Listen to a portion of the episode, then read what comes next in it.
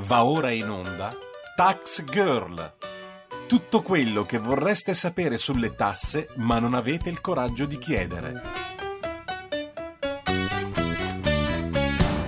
Buongiorno e buon sabato mattina, io sono Giorgia Pacione di Bello e questo è Tax Girl, l'appuntamento settimanale di RPL con il fisco.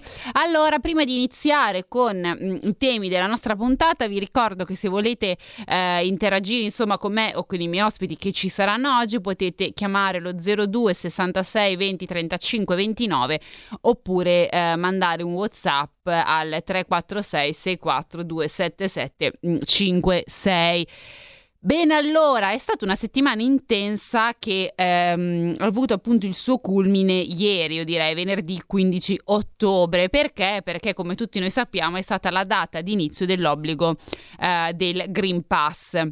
Nei giorni precedenti ovviamente ci sono state eh, molte proteste, infatti queste non sono mancate, ma sono eh, servite diciamo a, a, ben poco e infatti è arrivato prima il, il via libera da parte del garante eh, della privacy, ovviamente alla certificazione verde e da venerdì le aziende hanno ehm, dovuto iniziare a chiedere il Green Pass ai propri dipendenti per poter accedere agli uffici. Ma Attenzione perché oltre a insomma tutta questa bagarre del Green Pass, chi è contro, chi non vuole farlo, chi non vuole farsi manco il tampone, chi non sa cosa fare nella vita, c'è in realtà un tema che eh, per il momento sembra passare molto eh, sotto traccia, ma che in realtà riguarda tutti noi.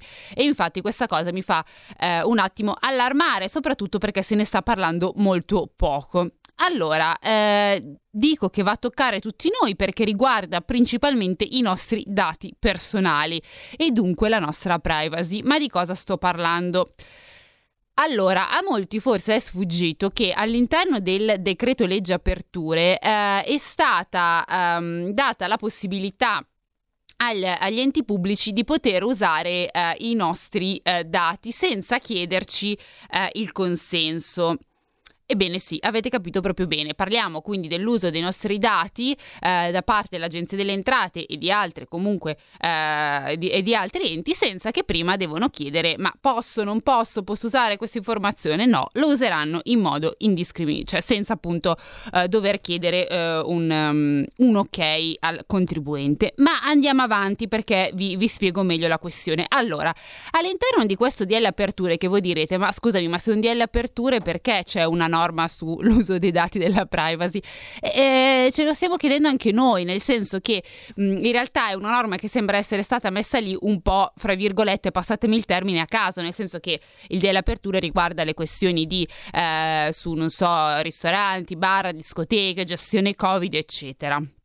Allora, comunque, come vi ho detto, all'interno del, eh, delle aperture c'è questo articolo 9 eh, che recita quanto eh, dice. Ovviamente vi sto estrapolando le parti eh, fondamentali. Allora, il trattamento dei dati personali da parte eh, di un'amministrazione pubblica è sempre consentito se necessario all'adempimento di un compito svolto nel pubblico interesse e per l'esercizio di pubblici poteri a essa attribuiti. Il motivo, quindi, stando a, al testo appunto del decreto, eh, è legata principalmente a combattere la Uh, l'evasione fiscale. Quindi, secondo loro, mh, l'Agenzia delle Entrate e molti altri, comunque, uh, e molti altri enti hanno bisogno di scambiarsi fra loro i dati, riuscire insomma a tirarsi insieme per poter riuscire a sconfiggere questo zoccolo duro dell'evasione fiscale. E dunque, cosa succederà? Beh, allora, e dunque potrà benissimo accadere che l'Agenzia delle Entrate, per esempio, oppure altri enti eh, della pubblica amministrazione eh, potranno liberamente trattare tutte le informazioni relative ad un determinato contribuente o addirittura a intere categorie di contribuenti senza doversi interfacciare con il garante della uh, privacy. Ora, capite bene che eh, questa questione non è di certo di eh, poco conto, visto comunque parliamo di mm, dati particolarmente sensibili e anche e soprattutto della mole di informazioni eh, delle quali l'amministrazione finanziaria potrà venire, eh, diciamo, costantemente in possesso. Ma c'è da dire che già l'Agenzia delle Entrate viene in possesso di dati che a livello fiscale c'entrano uh, ben poco um, già adesso. Però ovviamente questi dati poi non vengono uh, usati. Vi ricordo per esempio uh, la fattura elettronica, quando è stata introdotta c'è stato un intervento da parte del garante della privacy che ha cercato di moderare l'uso uh, dei dati non, non, fiscali, quindi i dati che non avevano pertinenza fiscale fondamentalmente si diceva non dovevano essere considerati mh, da parte dell'Agenzia delle Entrate. Eh, questa volta però sembra che il garante della privacy in realtà sia stato messo un po' uh, da parte, no? Per appunto concedere alle varie amministrazioni, agenzie delle entrate e company di poter insomma uh, disporre dei dati come meglio, um, come meglio appunto crede. Allora, capiamoci molto bene però, um, l'obiettivo di questa uh, misura è sconfiggere l'evasione fiscale, o almeno tentare, perché il, andare a combattere l'evasione fiscale è diciamo un, eh, un, argomento che poi tutti i governi in modo periodico ripropongono come se fosse ormai un mantra, no? se non si dice quello eh, manca un passaggio fondamentale nella scaletta delle cose da dire. È sicuramente un problema l'evasione fiscale in Italia, eh, non saremo noi di certo a dire che non è vero, eh, deve essere sicuramente affrontato, ma mi permetto di dire che forse dare accesso all'Agenzia delle Entrate a dati eh, sensibili anche dei contribuenti italiani mi sembra abbastanza imbarazzante. E perché dico questo? Perché per sconfiggere l'evasione fiscale non credo che l'Agenzia delle Entrate abbia bisogno di sapere se un determinato contribuente italiano ha una patologia eh, medica oppure, eh, opp- oppure, non ce l'ha, eh, o se deve prendere, nel senso, si andrebbero a veramente ad avere una serie di informazioni che col fisco c'entrano ben poco, se non assolutamente eh, nulla. E, ehm, e di conseguenza eh, questa situazione eh, sta facendo, diciamo, non sta facendo però discutere, nel senso che al momento il Parlamento non, uh, diciamo, non si è ancora esposto, non, non, c'è stata una discussione in Parlamento. L'unico che si è invece esposto è stato il direttore dell'Agenzia delle Entrate, Ernesto Maria. Eh, Ruffini, che vi leggo una sua dichiarazione perché a me ha lasciato eh, abbastanza allibita, poi ne parleremo anche comunque con il nostro ospite, ma allora eh, Ernesto Maria Roffini, quindi direttore dell'Agenzia delle Entrate, ha, ha detto quanto segue. L'intervento, riguardo ovviamente all'uso insomma, eh, sconsiderato a mio parere dei dati, l'intervento è certamente utile non solo per l'agenzia ma anche per tutte le amministrazioni pubbliche perché consente il trattamento dei dati personali dei cittadini tutte le volte che si devono raggiungere obiettivi di pubblico interesse. La novità è che adesso ogni amministrazione, volta per volta, potrà affermare di dover utilizzare i dati dei cittadini in suo possesso per perseguire un determinato interesse pubblico. Non sarà quindi necessario che lo preveda il legislatore volta per volta.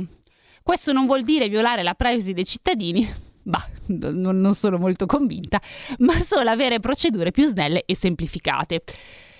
Allora, eh, ora io non sono così convinta come ha detto il nostro buon direttore dell'Agenzia delle Entrate, e questo non significa violare la privacy dei cittadini, anche perché lui stesso dice noi così possiamo usare i dati quando ci pare, senza dover chiedere il parere a nessuno, insomma il parere, l'autorizzazione a nessuno, eh, insomma non, non violerà la privacy dei cittadini, lui, lui riuscire ad andare a... Mh, mm, a sapere determinati dati sensibili mi sembra un po' ehm, quella che si dice una supercazzola. Però eh, bando alle ciance e mi permetto soprattutto di aggiungere che l'Agenzia delle Entrate, come molti altri enti della pubblica amministrazione, hanno già tanti di quei dati sui contribuenti italiani che sono imbarazzanti, anche dati non fiscali come abbiamo già detto. Forse il problema nel sconfiggere l'evasione è cercare di tirarsi insieme e di mettere mh, mm, insieme una, uh, una, strategia che possa uh, alla fine andare a colpire i, va- i, ve- i veri uh, e vari evasori fiscali. Ma eh, io direi che vi ho ammorbato già abbastanza e lascerei la parola soprattutto Abbiamo qui con noi un ospite che ha scritto di questo tema, quindi ci potrà dare anche eh, altre informazioni, potrà darle soprattutto anche a voi maggiori chiarimenti. E eh, infatti abbiamo qui con noi questa mattina Andrea Bongi, che oltre a essere collaboratore di Italia Oggi è anche un commercialista. Buongiorno Andrea. Buongiorno, buongiorno a tutti, grazie dell'invito. Allora Andrea, io ho letto un tuo pezzo appunto su Italia Oggi che era eh, così intitolato Contribuenti, addio alla privacy. E in questo pezzo, dove il titolo diciamo abbastanza esplicativo, eh, spieghi bene eh, la deriva, a mio parere, inquietante e anche preoccupante eh, di questa norma. E in particolare tu vai a evidenziare due macro problemi che, si, che, eh, che poi ci sono. Puoi spiegare ai nostri ascoltatori ehm, diciamo, la tua riflessione in questo merito? Sì, eh, la, la, mia riflessione è tutto sommato molto semplice, nel senso che noi eh, già da quando diciamo, si preparava l'avvento della fatturazione elettronica, che poi ormai è, è stata diciamo così, digerita e assimilata, eh, avevamo eh, visto delle preoccupazioni proprio sul fronte, sul fronte privacy, peraltro confermate dal garante eh, del, della privacy in più occasioni. Cioè il garante della privacy che cosa aveva detto? Aveva detto attenzione perché quando andate ad archiviare e trattare le fatture elettroniche, eh, voi non trattate soltanto eh, diciamo, dei numeri per farla più semplice possibile, ma andrete a trattare anche le descrizioni delle fatture. Quindi voi potrete eh, diciamo così, venire a conoscenza del fatto che un cittadino può avere in corso un giudizio penale, una causa di separazione con la moglie, oppure dai dati che arrivano dal sistema tessera sanitaria potrete venire a conoscenza del fatto che un italiano eh, sta facendo un ciclo di chemioterapie piuttosto che delle cure psichiatriche. E quindi il garante aveva sempre detto ok, lotta all'evasione, ma queste informazioni per la lotta all'evasione non servono, quindi dovete fare in modo che eh, siano diciamo, utilizzati i dati utili alla lotta all'evasione, quindi gli importi, i codici fiscali, le date di emissione della fattura, eccetera, ma queste informazioni descrittive a voi non servono a niente e quindi oscurateli, eh, pseudonimizzate i codici fiscali, cioè sostituite il codice fiscale con un algoritmo che renda impossibile capire chi è il soggetto che ha ricevuto questa prestazione.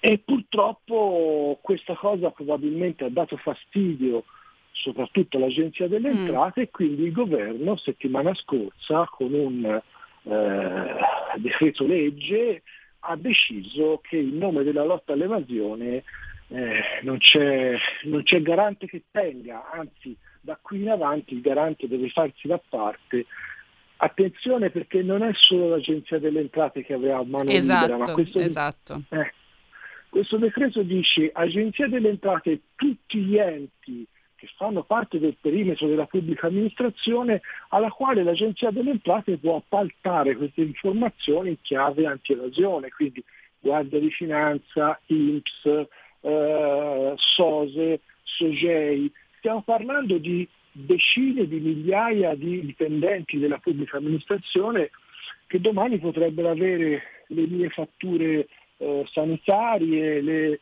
le mie fatture del legale al quale mi rivolgo, eccetera, eccetera. Quindi lo scenario è veramente inquietante. Assolut- questi dati non servono. esatto, infatti ti stavo proprio chiedendo questo, ho detto io vorrei capire che cosa serve sapere se per esempio un contribuente italiano ha una patologia mm, per combattere l'evasione, cioè qual è il collegamento Nulla. diretto tra patologia Nulla. e lotta all'evasione. Non eh, capisco. Ma, ma, non lo dice, ma non lo dice Giorgio Andrea Bongi, lo ha detto il garante del contribuente, cioè eh, questi dati di, di natura qualitativa a voi non servono. Cioè il fatto che il medico o l'avvocato abbia fatto la fattura di un certo importo in una certa data, per voi già questo è sufficiente. Cioè, poi il tipo di prestazione che quel professionista e, e i dettagli di quella prestazione non hanno nessun rilievo a fine della lotta all'evasione. No? Quindi sembra davvero che ci sia eh, un'intenzione ulteriore rispetto a questa, il fatto che magari, eh, cioè, o, o se non c'è c'è comunque il rischio, perché a questo punto noi rischiamo, come si diceva prima, che qualche, anche magari in buona fede, perché qual era la, la grossa preoccupazione del garante, è che più, più, circolano questi dati, più soggetti ne vengano in possesso, più c'è il rischio di qualche trafugamento, di qualche certo. intrusione indesiderata. No? Lasciamo stare le, le, le, le, frodi dove il funzionario, e sono già purtroppo successe, eh, si, si, diverte nell'andare a vedere il personaggio pubblico di turno eh, che tipo di, eh, di vita fa. Eh, ma al di là di quello poi c'è il rischio invece che finiscano in mani sbagliate e quindi poi i soggetti possano essere ricattati, possono essere insomma, sappiamo le conseguenze. Esatto, sì, diciamo non sono neanche poi così leggere, soprattutto perché si parla anche della vita privata di ognuno di noi. Eh, esatto. direi che esatto. eh, va bene lotta all'evasione, ma eh, fino a un certo punto, nel senso che, ribadisco, come è stato detto, fra il sapere che medicine prendo o prendo un contribuente e la lotta all'evasione non c'entra assolutamente niente, forse ti servono le fatture della farmacia se proprio esatto. proprio, ma il sapere il esatto. medicinale, il perché lo prendo o altro mi sembra del tutto irrilevante. E purtroppo però siamo arrivati a questo punto, eh, ripeto, molto probabilmente siccome eh, i risultati della fatturazione elettronica che, che, ne dica l'agenzia. Sono quelli che sono, sono, diciamolo. È brava, esattamente, eh. perché poi il direttore alla fine, pochi giorni fa, ha dovuto eh, diciamo, ammettere che il recupero è stato soltanto di 2 miliardi. Dico soltanto perché noi come evasione IVA siamo il primo paese in Europa, la seconda è la Germania, ma la distanza fra noi e la Germania è di quasi 10 miliardi, quindi noi abbiamo la fattura elettronica, la Germania no, se ci fa riportare a casa solo 2 miliardi diminuisce la distanza, ma sempre primi restiamo e largamente primi.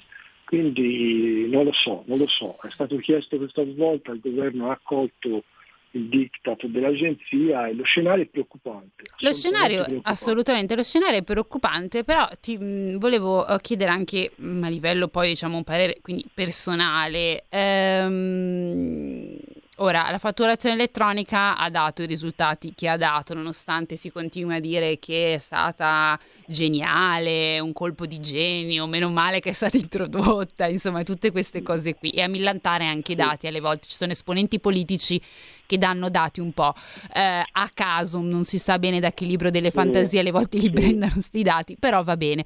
Ma la, la mia domanda è, ok, l'Agenzia delle Entrate ha chiesto maggiori dati, allora io parto dal presupposto, ovviamente correggimi, che l'Agenzia delle Entrate, ma come molti altri enti della pubblica amministrazione, hanno già una miriade di dati sui contribuenti italiani, che la metà basterebbero a trovare i veri evasori, se questo è il vero obiettivo. Quindi io non capisco il voler ottenere ancora più dati quando c'è un gap alla base, cioè non si sanno, mm, non dico razionalizzare, non si sanno già usare i dati che si hanno, cioè si ha già un problema con i dati che si hanno che sono eccessivi, non si riescono a razionalizzare, non si riescono a usare e non si ottengono risultati. Qual è la soluzione? Chiedere ancora più dati? Perché la logica vorrebbe ok, ho 10 dati a disposizione, non riesco a tirarmi insieme perché eh, non riesco a matcharli, trovo un modo per invece tentare di mettere insieme quelli che ho, che ribadisco, sono già tanti. Assolutamente, ma, ma infatti è proprio come dici, se, se andiamo a leggere eh, quelle, quelle linee guida della prossima riforma fiscale, noi troviamo di nuovo eh, come mantra quello di riuscire a ottenere maggiore efficienza ed efficacia nel dialogo fra le banche dati, cioè noi ogni anno assistiamo al, all'amministrazione finanziaria, al potere legislativo che ci dice abbiamo un enorme mole di dati, non riusciamo a farli dialogare. Quindi è esattamente eh, come dicevi tu, cioè per quale motivo, visto che non, non riusciamo a usare quelli che abbiamo, non ci concentriamo ad usare bene quelli. E se continuiamo a aumentare la mole dei dati che arrivano, non solo non risolviamo questo problema, ma anzi lo peggioriamo, perché se già non dialogano eh, le banche dati attuali, figuriamoci come faranno a dialogare quelle future nel quale questi dati verranno implementati a dismisura. E questo è l'assurdo. Io non, non ho una risposta su questo, non lo so perché eh, ci si sta muovendo così. eh, mi inquieta soltanto il pensiero e lo scenario che si va, che si va creando ma i risultati in termini di lotta all'evasione con queste milioni di informazioni che continuamente vengono inviate non si sono visti, non si sono visti purtroppo. No, è vero, Quindi è vero. Esatto. Sì. Cioè, no, no, non è che, perché poi, eh, come sai, quando eh, spesso a questi, a questi articoli, a queste prese di posizione, si risponde dicendo eh vabbè, volete usare la privacy come bavaglio per la lotta all'evasione. Assolutamente no, cioè, eh, è, è, l'esatto contrario. Esatto. Ben venga una seria lotta all'evasione, esatto. ma in questo momento no, non la stiamo facendo, stiamo eh, diciamo, eh, invadendo le storie personali dei contribuenti, dei professionisti che li assistono, costringendoli a invii continui di milioni e milioni di informazioni che attenzione ha un costo trasmettere tutte queste informazioni, questo non ce lo scordiamo mai, eh, perché certo. cioè, non è che l'invio di tutti i dati come fanno le banche, come fanno i professionisti, eh, hanno, hanno, un costo, quindi non è che si possa, che si possa pensare che aumentando ancora eh, il contribuente non, non spende. Quindi Dall'altra parte si dovrebbe pretendere che se noi sosteniamo un costo, questo costo abbia poi eh, un, un, un, risorno in termini collettivi. Mm. No? Io sono disponibile a inviare tutte le informazioni a patto che queste servano. Quando poi mi accorgo che non sono servite a niente, beh, un po' di rabbia viene. Quindi no, non siamo per, per, bloccare la lotta all'evasione, ma per cercare anzi all'incontrario di semplificarla il più possibile. Ma no, esatto, assolutamente.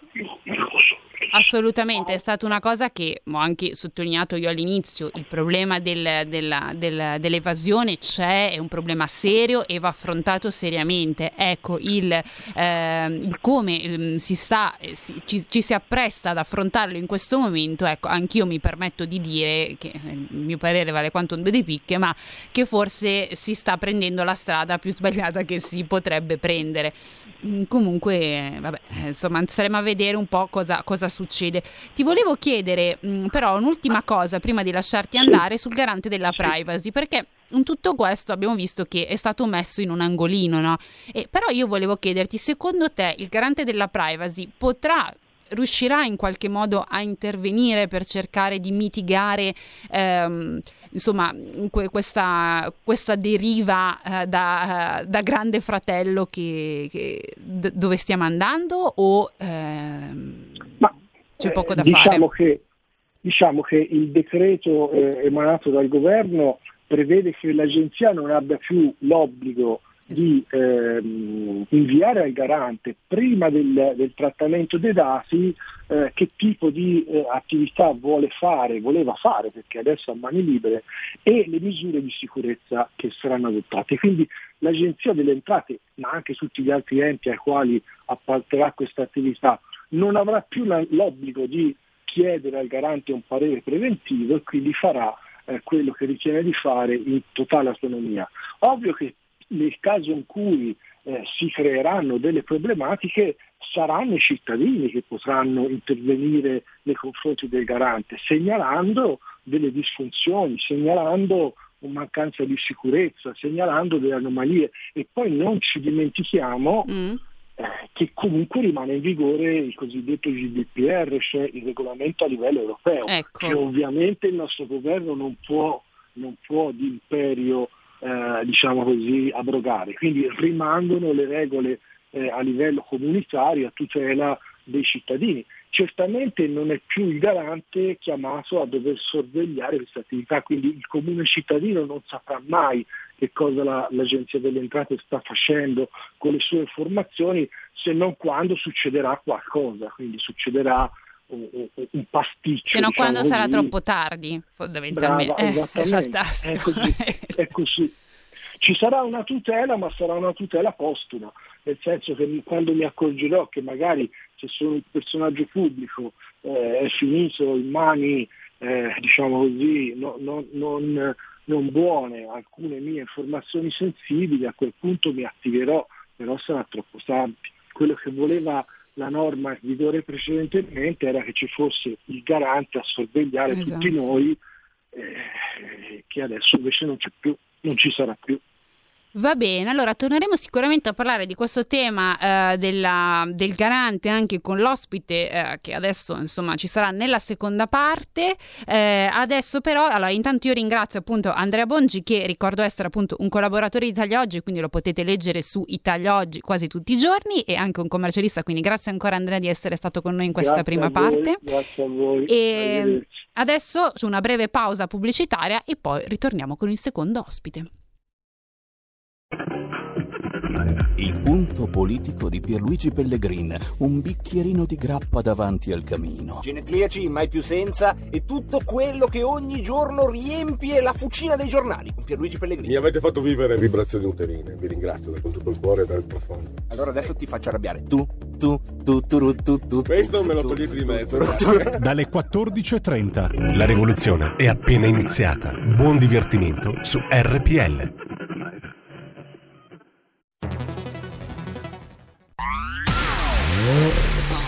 Auto nuova fiammante col suono nuovo È il DAB Plus che si sente a tuono La provi e senti subito com'è che va DAB Plus è la tua radio migliorerà Digital Radio, il suono perfetto. DAB Plus. Anche RPL, la tua radio, è in Digital Radio.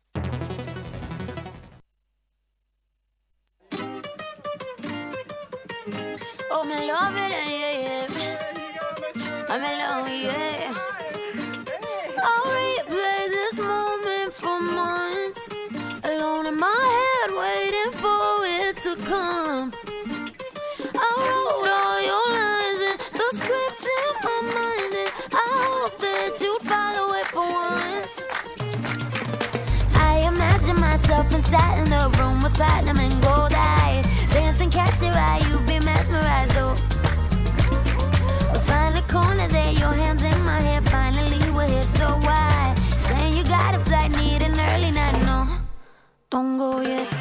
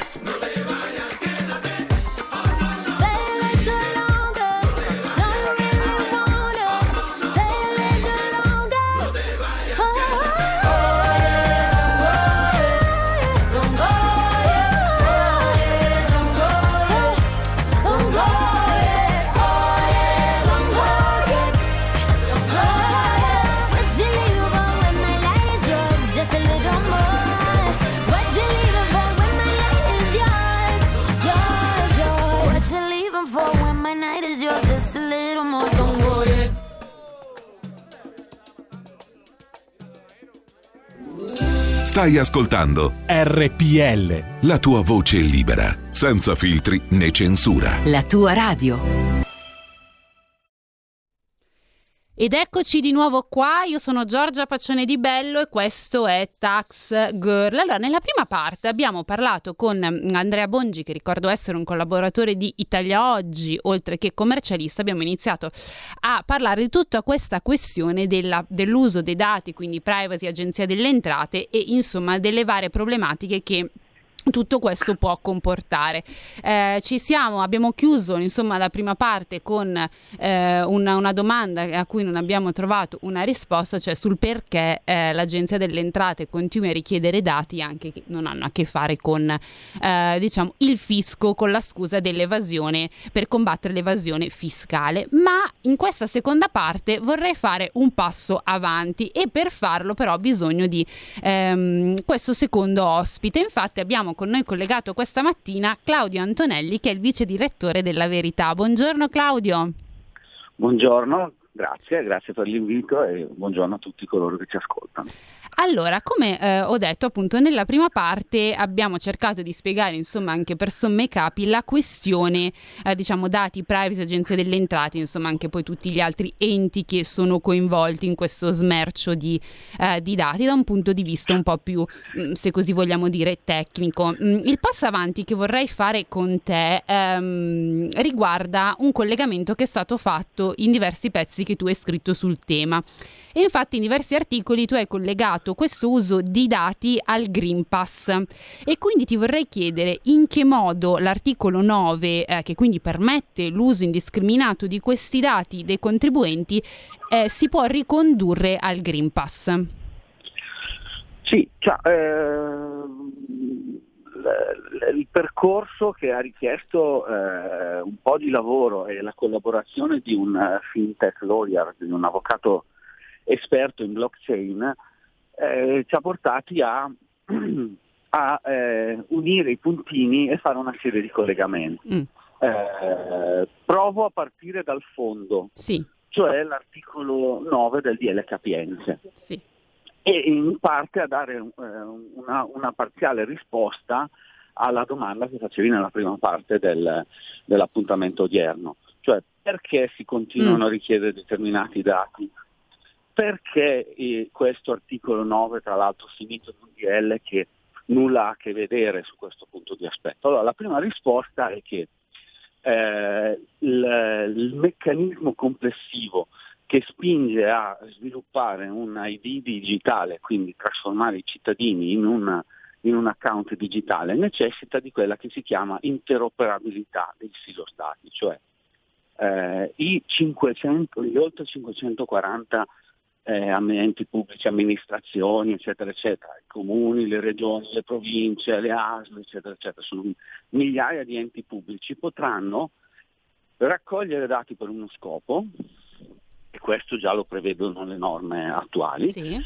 e riversarli senza nessuna richiesta specifica in altri basket, in altri silos dati. Questo è il motivo del vero vero dell'articolo 9.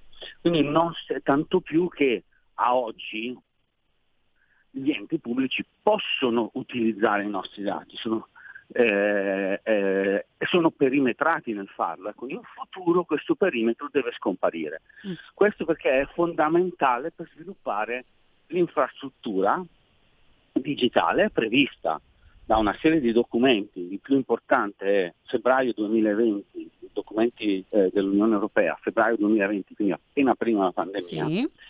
eh, che prevedono questa, questa infrastruttura.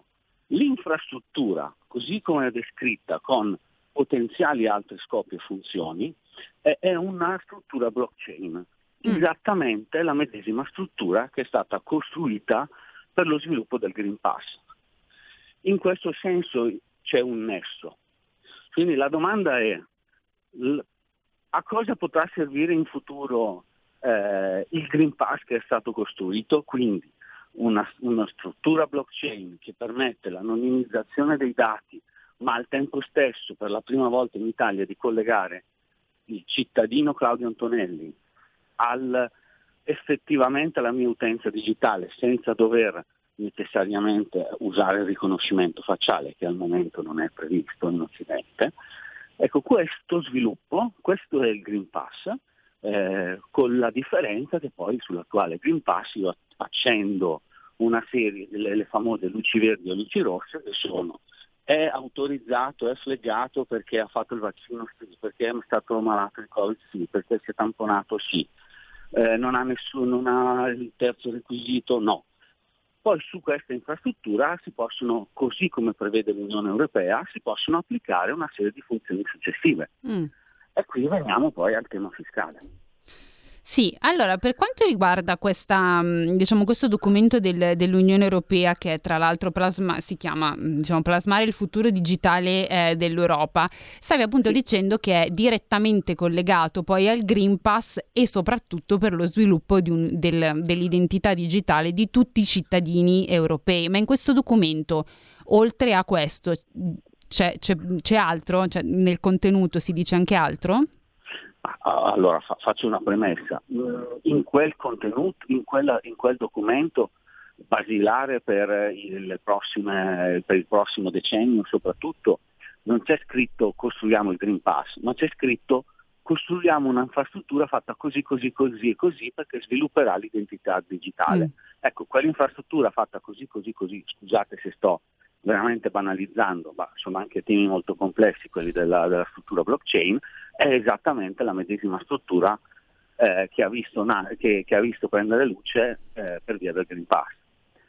Il documento aggiunge il fatto che questa, l'identità digitale servirà per trasformare i governi in piattaforme digitali, quindi eh, rendere tutto interoperabile e sviluppare ehm, un fisco più veloce, un- una Mm. gestione del gettito immediata, eh, sviluppare anche un nuovo tipo di burocrazia, controllare anche i flussi di informazione eh, per le, le famose fake news eh, o altre cose. Queste, queste parti sono, sono- sono abbastanza generiche. E infine sviluppare un'unica sanità, cioè, banalmente l'obiettivo futuro è quello di avere una cartella clinica che valga a Caltanissetta come a Milano, come a Hamburgo o piuttosto a Lubiana. Mm. Le, le funzioni di questa struttura blockchain sono numerosissime. Sì. La funzione, a mio avviso, più probabile, eh, e in questo senso io immagino e vedo l'Italia come un paese test, e quindi eh, là dove ho provato a dire eh, sono i vac- cioè il Green Pass che spinge i vaccini o i vaccini che spingono il Green Pass, questa è la domanda di fondo, Mm. ma eh, questa infrastruttura questa infrastruttura è esattamente quella che servirà anche nel, anche nel momento in cui la BCE e i governi di Bruxelles e i governi dell'area euro decideranno di dare vita all'euro digitale. Ah, certo. Eh, come sapete eh, l'euro digitale è una blockchain, a differenza delle valute digitali eh, dei bitcoin, bla bla bla, eccetera, eccetera, che sono, non sarà una blockchain, almeno per quello che è dato leggere da documenti della BCE a partire dal 2012 in avanti.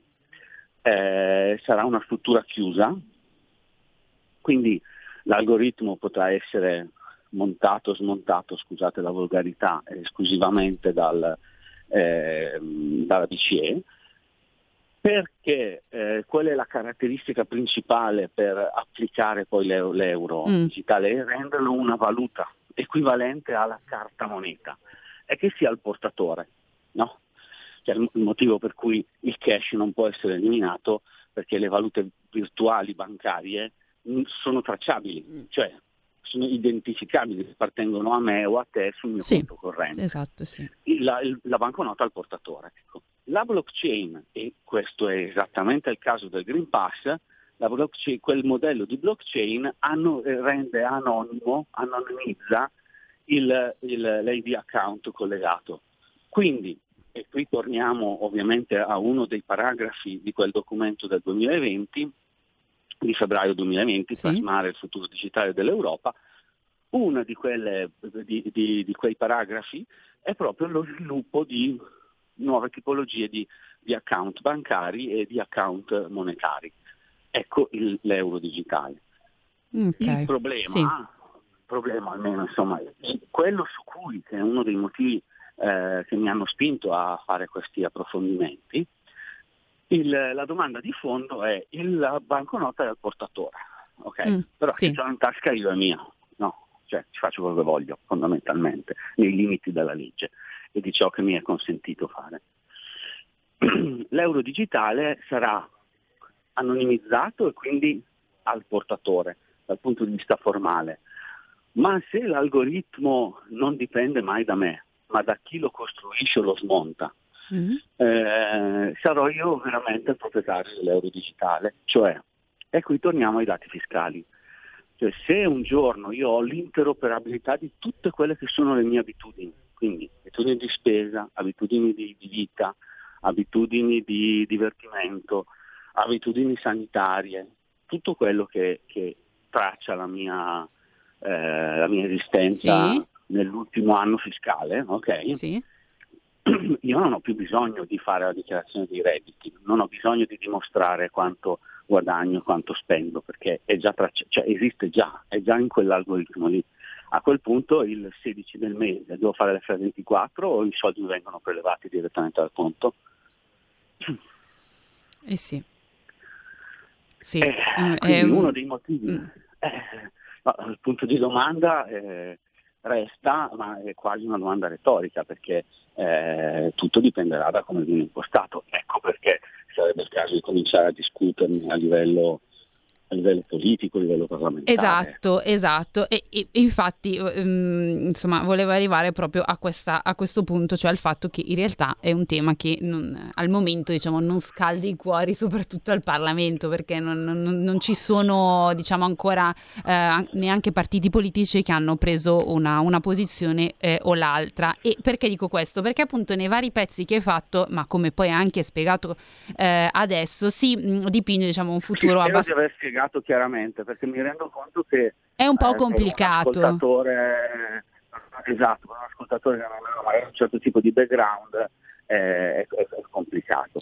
No, però magari se poi dopo facciamo qualche esempio concreto me diventa un po' più semplice. Però prego, non voglio interrompere. No, assolutamente no, sicuramente poi gli esempi riescono a dare un quadro eh, migliore della situazione, però appunto il futuro che si è andato anche eh, a, a dipingere è abbastanza distopico, no? non so, a me ha ricordato molto alcuni, alcuni episodi di Black Mirror, perché secondo me siamo un po' su quel, su quel filone lì e la, la domanda appunto è questa, cioè visto il futuro che si sta andando a disegnare, che è abbastanza preoccupante, come mai in realtà non se ne discute di questa cosa? Perché io mi ricordo che quando anche, eh, mi sembra un anno o due fa, adesso um, mi sembra un annetto fa, erano stati introdotti degli emendamenti a questo punto anche molto più banali, no? che volevano introdurre l'uso, ehm, dare all'agenzia delle entrate la possibilità di usare i dati che trovavano sui social network per trovare gli evasori, erano subito stati bloccati questi emendamenti, no? come se fossero il male sulla terra. Adesso in realtà si sta andando verso una parte che è a livello pro rispetto all'uso dei dati social network e volevo capire perché secondo te questa cosa non è che non fa notizia però eh, sta passando molto in secondo piano anche a livello di politica proprio Sì, eh, ma eh, su alcune tematiche la classe dirigente politica italiana eh, non è là all'altezza di queste sfide. Mm. Eh, dall'altra parte, eh, tu hai detto questo è un futuro distopico, c'è Black Mirror, eccetera, eccetera. Infatti il rischio e il mio timore sempre è di scivolare su questa china, no? dove uno dice, beh, vabbè, dai, i soliti film eh, della- di fantascienza. E no, eh, nel senso eh, la tecnologia non può essere avversata, non deve essere avversata, ma dal punto di vista della governance democratica bisogna aprire una discussione. Mm. Eh, è molto semplice. Allora, nell'atto di indirizzo eh, del ministro Franco alle autorità, alle agenzie fiscali Sì. e, e agli enti fiscali di eh, o giugno o luglio scorso, scusate, non ho memoria esatta, comunque recentissimo, no? A un certo punto, laddove si fa cenno anche al catasto, eh, alla riforma del catasto, Sì. e, e successivamente, appena dopo, diciamo qualche riga eh, più in basso, si dice a oggi la, la- la dichiarazione precompilata è utilizzata da queste categorie, eccetera, eccetera. eccetera. Il futuro, eh, in futuro dovrà essere estesa, l'obiettivo è di estenderla a tutte le categorie. sì mi ricordo sì. Eh, e lì dentro anche inserire eh, ogni anno gli aggiornamenti delle rendite Sì. o dei valori catastali e che e poi questa sarà la vera differenza però non, non voglio entrare adesso nel, nel tema patrimoniale catasto in un altro discorso Ehm, il- ci sono cioè, eh, ci sono degli elementi che ci spiegano come in futuro l'automatismo degli algoritmi sarà il sistema che, che ci attribuisce dei valori eh, o, o- o banalmente un'entità, eh, un valore, scusa, scusa un importo di, di- di tasse da pagare. Mm. Eh, c'è, c'è già scritto qua e là, c'è già scritto nel- nei documenti programmatici dell'Unione Europea, per cui eh, il fatto che succederà fra 10 anni, 11 anni, 13 anni, eh, spinge molte persone a automaticamente col cervello a scartare il tema e a, e a- e a spostarlo.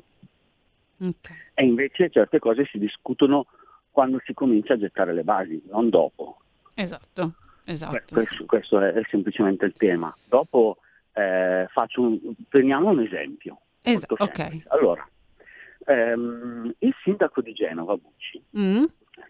è già da un mesetto o due che rilascia interviste su quotidiani locali, Sì. secolo, ok? Ehm, in merito a una polemica su Genova si sta spopolando oppure no. Mm. ok?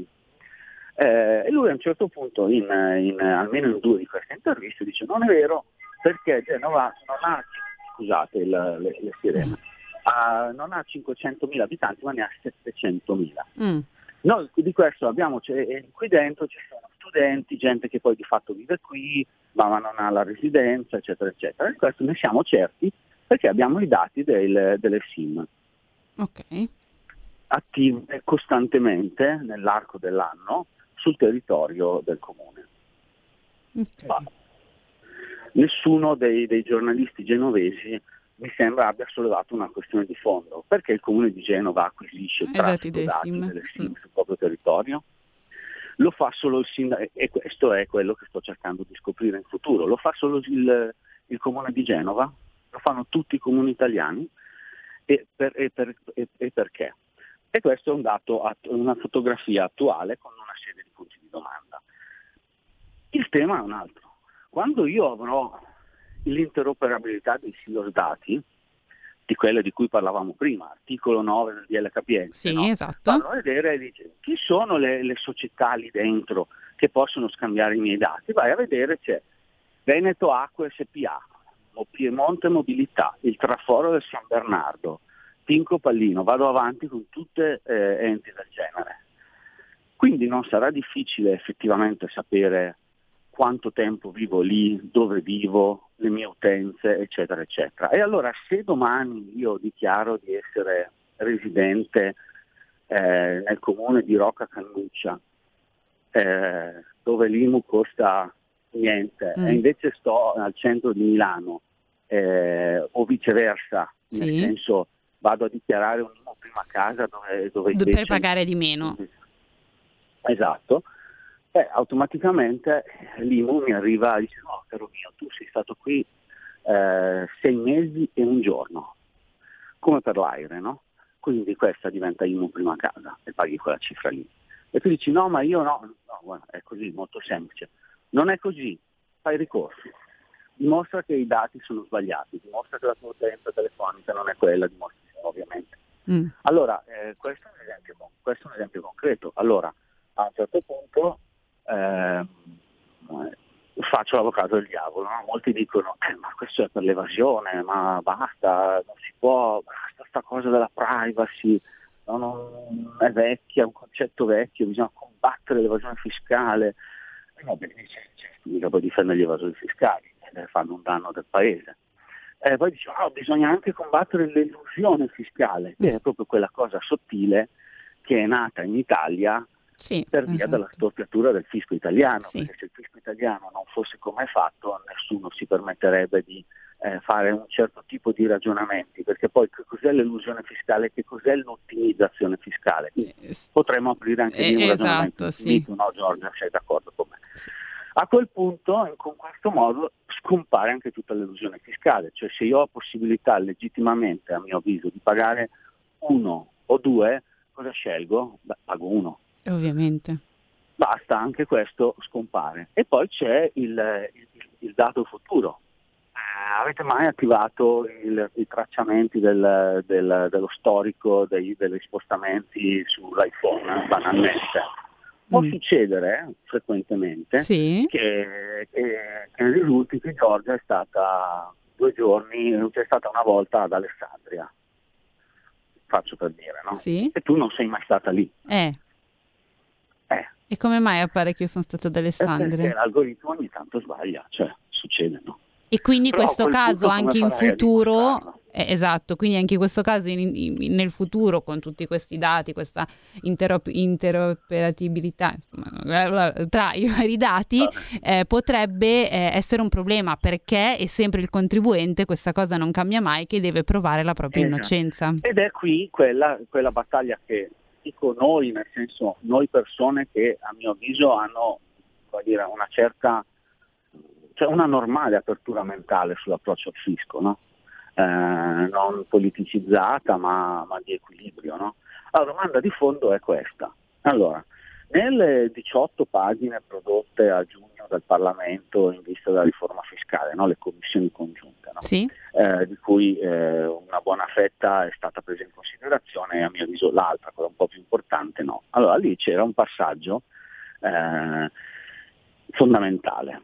Allora, in Italia è stato inserito il pareggio di bilancio nella Costituzione. Ok? Un dato di fatto, c'è un obiettivo che va perseguito eh, con un certo rigore proprio perché è inserito in Costituzione.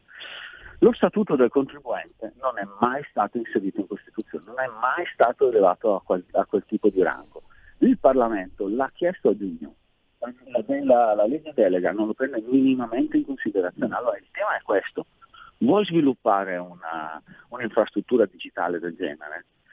Ecco, è fondamentale inserire lo statuto del contribuente lì dentro, altrimenti ogni intervento fiscale, ogni pressione che vai a fare sul gettito sarà mirata esclusivamente a quel fine, a pareggiare il bilancio, far quadrare i conti, eccetera, eccetera, dimenticando la base di fondo che il cittadino non è suddito dello zar, che era famoso per la propria polizia fiscale, ma è paritetico, è un, un cittadino che paga le tasse per i servizi che, che riceve in, in cambio, paga le tasse per colo- al posto di coloro che non hanno, sono in grado di, di- di versare e perché anche loro ottengano que- quei servizi, o almeno una parte di essi, ok?